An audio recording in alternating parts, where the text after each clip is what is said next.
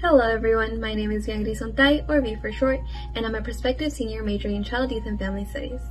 I'm originally from Greeley, Colorado, but have lived almost half my life here in Nebraska.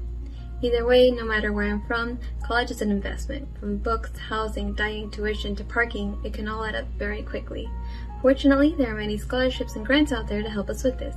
For me, I managed to be part of the Nebraska College Preparatory Academy and obtained other scholarships on the side to help me graduate debt-free. This is great and all, but by no means is this free money. Many scholarships have requirements that I have to maintain in order to keep receiving the scholarships.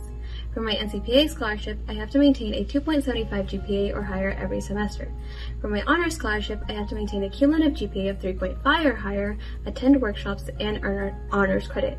For other scholarships, I have to write thank you letters to my donors to tell them how much I appreciate their generosity. All of these requirements were told to me as soon as I got to campus either in person or via email, but I can also go to their websites, ask my advisor, or ask according staff for any changes or updates.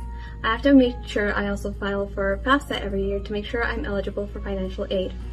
So to sum it up, while there are many opportunities out there for scholarships, it is up to you to be academically responsible to make sure you can continue to re- renew and receive your scholarships.